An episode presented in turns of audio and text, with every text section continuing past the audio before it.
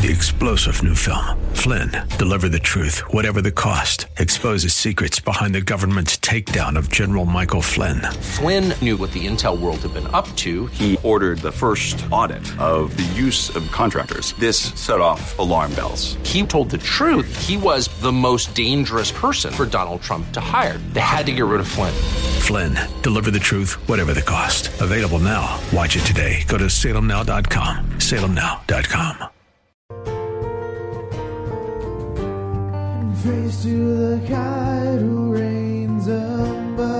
Hello, and welcome to In the Word, a ministry of Calvary Chapel of Orlando. We hope that God speaks to you today as we join Senior Pastor Will Ramirez in a study of the book of Numbers. God had preserved and blessed the children of Israel, giving them victory over the Amorite territories around. Balak, one of the Moabite kings, grew terrified at the thought of Israel going to war with his people. He sought the help of a soothsayer named Balaam to curse God's people. God told Balaam not to go with Balak and the Moabites, for the Israelites could not be cursed. Balaam told this to Balak, but Balak would not listen. Balak thought he could appease God by making seven altars and offering rams and goats. God spoke through Balaam even though he was a pagan soothsayer. God used him to pronounce two blessings on the people of Israel. Now we join Pastor Will in Numbers chapter 23, verse 25. In this journey with Jesus, Israel is right on the edge of the promised land. They're right there on the camped in the valley that's right there in the Jordan Valley. And right across the, the river is Jericho. They can see it from there. They're just waiting for the time when that first generation is all passed away and God gives them the go ahead to go over the river. But Moab, who's sitting there just south of them, sees them there day after day and, and they just can't get out of their mind that, you know, Israel leave them alone. Balak has hired Balaam to curse Israel. But of course, we saw last week that when Balaam comes to do the job, he finds God's loyalty to Israel unwavering. Doesn't matter how many offerings he brings, God's not going to change his mind mind. And in communicating that to Balak through the first two blessings he gives, God gives the soothsayer a vision of just how blessed Israel is, of how God sees them, and, and that magnificent vision of, of, of just how God saw them, you know, was such a blessing last week. But this obviously leaves Balak a little bit upset. In fact, it leaves him fuming. But the crazy thing is that he refuses to heed God's warning to leave Israel alone. We left off last week in chapter 23 where Balaam's last words are, Behold, the people shall rise up as a great lion and lift up himself as a young lion. He shall not lie down until he eat the prey and drink the blood of the slain. In other words, back off, Balak. You know, you're not going to win this battle. So just back off. But Balak refuses to listen. In these repeated efforts to curse Israel, Balak teaches us a very important lesson that when God reveals something to us, it's not a given that we'll believe. What God reveals doesn't matter if I'm refusing to trust Him, which means seeing isn't believing. You maybe hear people say that. Well, if God were to show up, I would believe. No, seeing isn't believing. Believing is seeing. As we continue our study tonight, we're going to see that in stark detail. So, chapter 23, verse 25. So after Balaam finishes his second blessing, Balak said unto Balaam, Enough! Neither curse them at all, nor bless them at all, which means I don't want to hear another word. I don't want to hear anything, good or bad. You're done. You know, you're done. You don't want to hear anything. But Balaam answered and said unto Balak, Didn't I tell you, saying, told I not I you, saying, all that the Lord speaks, that I must do? I mean, didn't I tell you that? What is truly sad is that God is telling Balak time after time after time to listen up. But the king stubbornly shakes his head and refuses. God keeps saying, hey, Balak, pay attention. Balak ignores him. And you know, that's a good lesson for us to not be stubborn when God's trying to get our attention. The road that Balak goes down costs him his life and the lives of the people in his nation. God tried to rescue him from that fate so many times that Balak has no one to blame but himself. And what's interesting is that people read about these stories in the Old Testament because they'll pull out, for example, chapter 25, where God tells Israel to attack the Moabites and Midianites, and they totally wipe them out. And they go, what kind of a God would do that? And you're like, how many warnings does he need to give? You know, I mean, it's the idea. Remember the whole story about, you know, you've heard it before, the story about the, where there's a, you know, a flood coming and a helicopter comes by and says, listen, man, you need to get out of here. You need to evacuate. And he's like, no. He said, I'm, I'm trusting God to take care of me. Of course, you know, the, the waters come in and now he's got to get up on the roof, you know, and, and then a boat comes by and he says, you need to get on, man. He goes, nope, I'm trusting the Lord to take care of me. God, God's a good God. He's going to take care of me. And then, of course, he drowns and dies. And he gets to heaven. He goes, God, why didn't you take care of me? And he's like, I sent you a helicopter and a boat. Mom, what do you want? How is that God's fault? So the idea here is that God is giving Balak warning after warning after warning. Please, I don't want it to come to this. But if you poke the bear, the bear's going to bite. The idea here is don't do this. God says in his word in 2 Peter 3 9 that he's not willing that any should perish, but that all should come to repentance. So God's never to blame when someone is judged. They've chosen that. After Balaam gives his excuse and says, Didn't I? This is the terms, man. I told you. I can't do anything except what God tells me to do. So Balak's thinking, All right, you want to play hardball, buddy? We'll play hardball.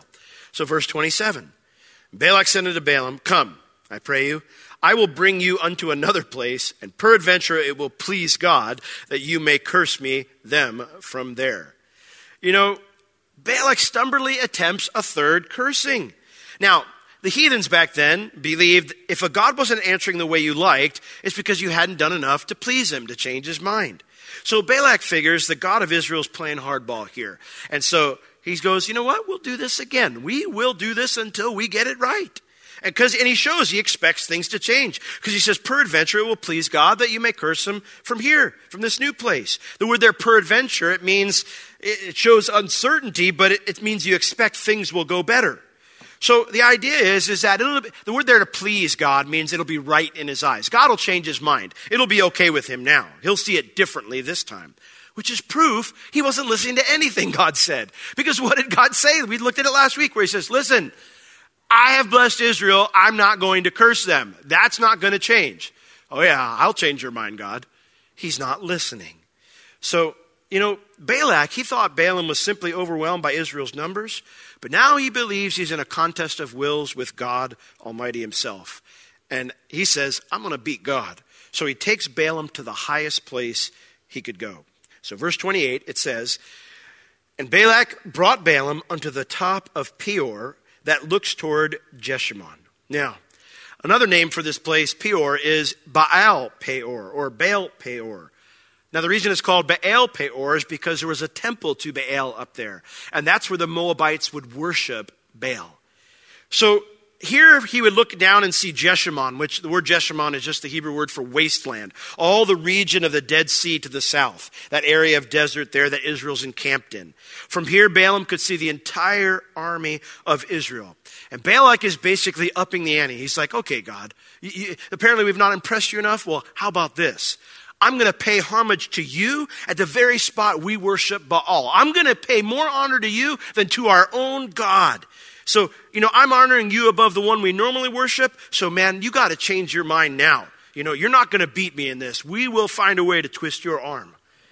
But, you know, just like Jacob found out when he tried to fight with God, Balak will learn that nobody wins when you put on the spandex and go up against God. Once you step into the octagon with Jesus, you're going to get pinned. It's just how it works out. You can't outlast him, you can't bribe him, you can't trick him. Now, Balaam thinks he could still get paid. So it says, Balaam said unto Balak, Okay, build me here seven altars and prepare me here seven bullocks and seven rams, the same thing they did every other time. And Balak did as Balaam had said, and he offered a bullock and a ram on every altar.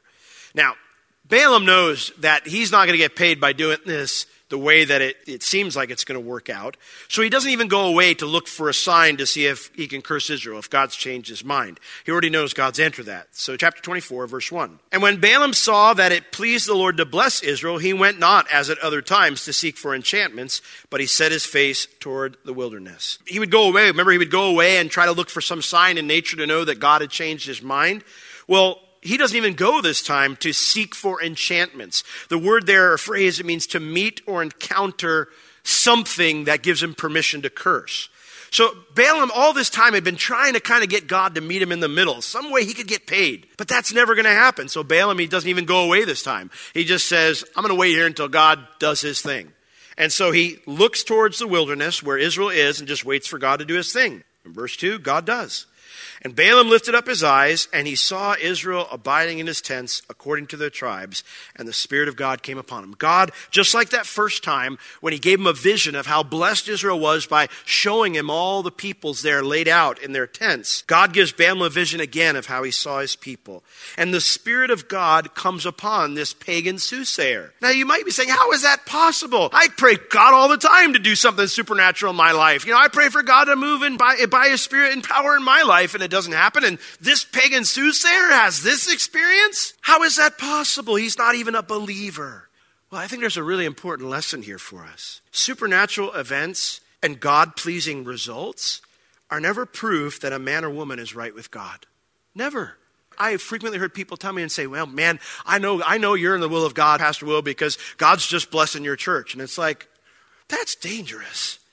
That's dangerous thinking because we can look out and see God's blessing, and that doesn't necessarily mean I'm doing my job. That's simply just because God loves his people and he loves to bless his people. You read throughout all history. How many times do we see in the scriptures where there were men who were flawed and men who didn't always do the right thing, and yet God still took care of his people? Time and time and time and time and time again. Why? Because he loves them and he wants to bless them. And he's not going to let one man or one woman get in the way of that. That means that it's possible to get caught up in being used by God without being impacted personally by the God who's using you. And that is a danger to anyone who serves. While some false teachers are simply charlatans out to make a buck, the Bible is clear that many have deceived themselves just like Balaam had. They've actually tricked themselves.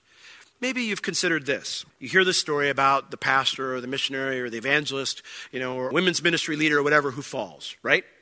And you think, how could they do that? And then it comes out they've been having an affair for all these years, or it comes out they've been laundering money for all these years, and you go, how is that possible? All the things they said were true and biblical. All the things they did were such a blessing to me. And obviously it was a blessing to so many other people because their ministry was huge. How is that possible that God could still do that? Again, it's the idea here is you can be in that place where you have deceived yourself it's fascinating when you, they've sat down and talked to some of these individuals and they've said, you know, what in the world were you thinking? And they will say, I had insulated myself from all critique. I just thought that God was using me and I was I was above all that stuff. Like as long as he was pleased with me and things were going well, everything else I was doing was okay. That is scary, scary ground to be on. The Bible talks about the fear of the Lord as the beginning of wisdom. In other words, that's what helps you make good decisions. The day you think you've arrived and you don't need to consider the decisions you're making on a regular basis is the day that you have stopped fearing God.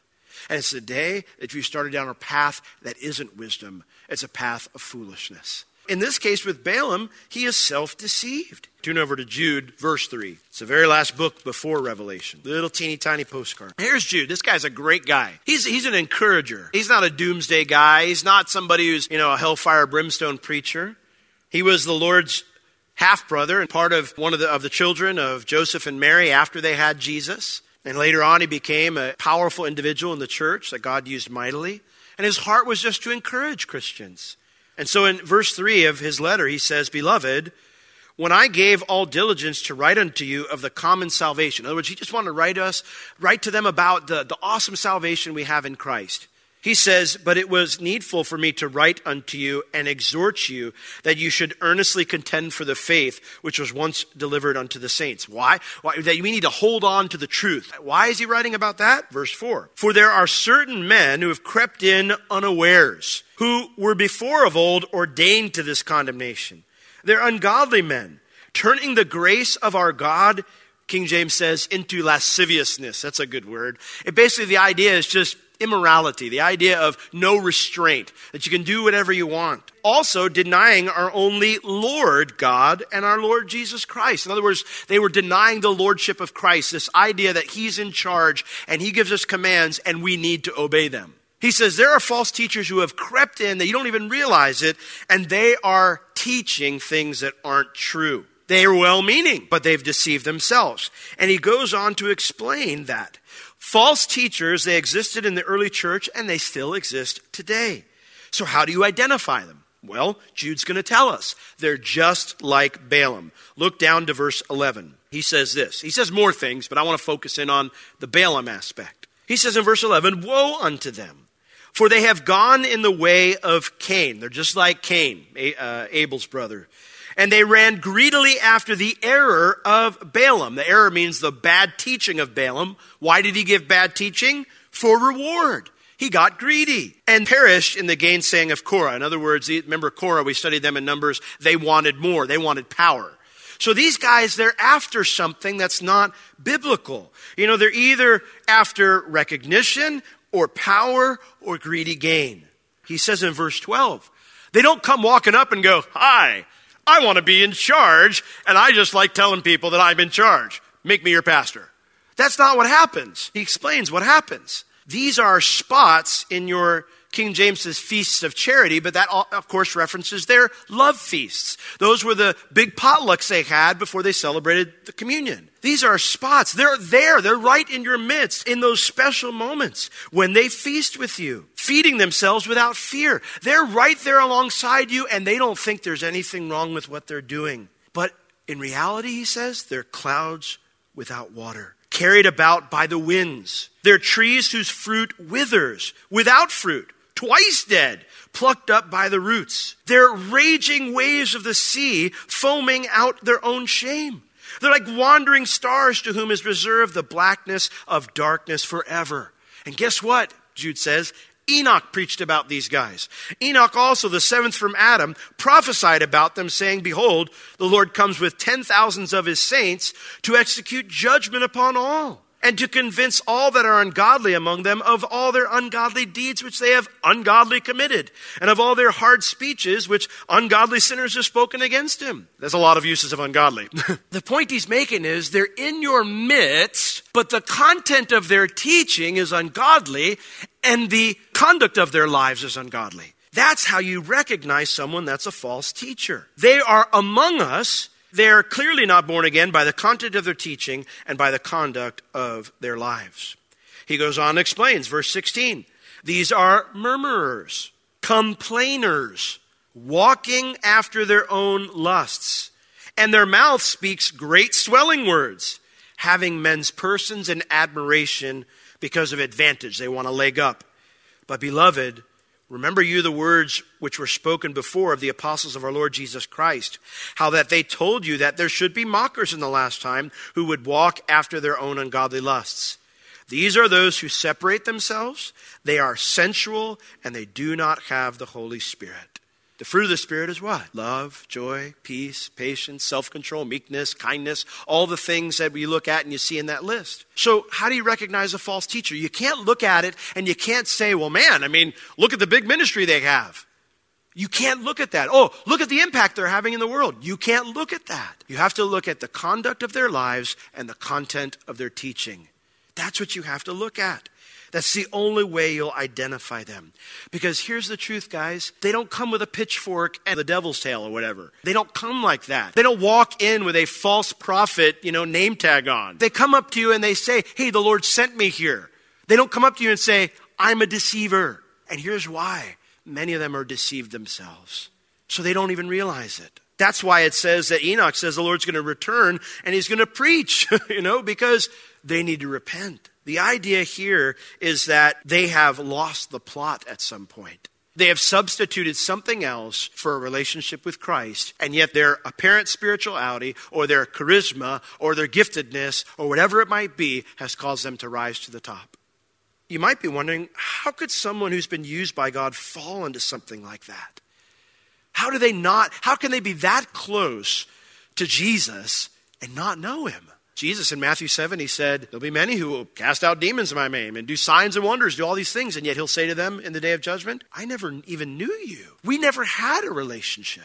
You say, How is that possible? Well, we read about it in our scripture reading, where it talks about it be perilous times, where it says men shall be lovers of themselves. There is a seduction to having influence a big seduction to having influence. Look over at 2 Peter chapter 2. Peter also talking about false teachers, and this whole chapter, he references Balaam. And he mentions him here in verse 15. Referring to these false teachers in verse 15, he says that they have forsaken the right way, and they are gone astray following the same path of Balaam, the son of Bosor, who loved the wages of unrighteousness. Now, he was rebuked for his iniquity. The dumb donkey, speaking with a man's voice, forbade the madness of the prophet. He was crazy. He was so consumed by that seduction of wealth that, that he, he didn't even realize that God was right there in front of him. And so God spoke to him through the donkey. And yet, these are wells without water, the same description Jude gives. Clouds that are carried with a tempest, to whom the mist of darkness is reserved forever. Why? For when they speak these great swelling words of vanity, of emptiness, they allure, they draw people in through the lust of the flesh, through much wantonness. Those that were clean have escaped from them who live in error. In other words, those who are clean, they can be deceived by these guys, but they have to escape out of that. So these guys are going to be not just, you know, putting up the sign that says First False Prophets Church of Orlando. You know, it's not going to be Calvary Chapel False Prophet, you know. They're going to put up a sign that looks like everybody else. Now, what's the difference? Verse 19. While they promise those people liberty who come to them, they themselves are the servants of corruption. They're in bondage themselves. For of whom a man is overcome, of the same is he brought in bondage. For if after they have escaped the pollutions of the world through the knowledge of the Lord and Savior Jesus Christ, they are again entangled therein and overcome, the latter end is worse with them than the beginning. For it had been better for them not to have known the way of righteousness than after they had known it to turn from the holy commandment that was delivered unto them. Do you know what it's going to be like for Balaam to stand before the Lord someday, having had a greater experience of, of, of, of revelation from God than you and I probably will ever have? And yet he rejects it? Can you imagine that? But it has happened unto them according to the true proverb the dog has turned to his own vomit again, and the sow that was washed went right back to her wallowing in the mire. It's not that they don't know the truth or never heard the truth. It's at some point God showed them truth, gave it to them, they saw it clearly, and the allure of other things drew them away from it. And eventually their conscience became so hard that they didn't even remember it anymore. That's where Balaam is at. That's where Balak is at. And see, guys, that's why seeing isn't believing. I hear people say all the time, they say, you know, well, if God, you know, were just write it in the sky, then I would believe. No, actually, you wouldn't. You wouldn't. You would find a reason not to as well. See, seeing isn't believing. Believing is when you start seeing. Now, Balaam was exposed to wonderful truth. And it's only going to become more, even more beautiful in the next two blessings he pronounces upon Israel. But like Peter said, he returned to his vomit instead of to the Lord. So, what's the lesson for us? Listen, if God is using you, don't be seduced by the influence, the fame, or the riches that can come with it sometimes. Now, you might be saying, well, that's fine. I don't have to worry about that. Ain't no riches or fame or influence coming my way. But you'd be surprised You'd be surprised at how much someone fights over the little tiny kingdom they've built. Even the smallest amount of influence, you begin to take it away, and someone gets really mad. Wherever you're at and however you're serving, be wary of that seduction. Always stay a servant. Always stay in the Word. Always stay close to Jesus. God had told Balaam not to go with the Moabites. But Balaam desired a big payday over knowing and obeying God's word. Likewise, Balak sought to curse the children of Israel over and over again, but his attempts were futile because God only blesses his people. Both the selfishness of Balak and Balaam caused them to miss a great opportunity to draw near to God and see why the Israelites were so blessed by being in a relationship with God. Don't follow after selfish gain, vain wealth, or anything the world has to offer. These things are all fleeting. To know God, the great creator of the universe, the one that knows all and sees all and judges accordingly, to see his ways, this is what we were created for. If you have any spiritual or physical need, please contact us. We would love to pray for you and assist you in any way we can. You can reach us at Calvary Chapel Orlando at 407 523 0800 during our office hours Tuesday through Friday, 9 a.m. to 4 p.m. This has been In the Word with Pastor Will, a ministry of Calvary Chapel of Orlando. You can listen to all of Pastor Will's sermons and find other valuable resources online at www.calvarychapelorlando.com or on the Calvary Chapel Orlando app, available on iTunes and Google Play. Thank you for joining us today. We will see you next time as we continue to learn, walk, and live in the Word.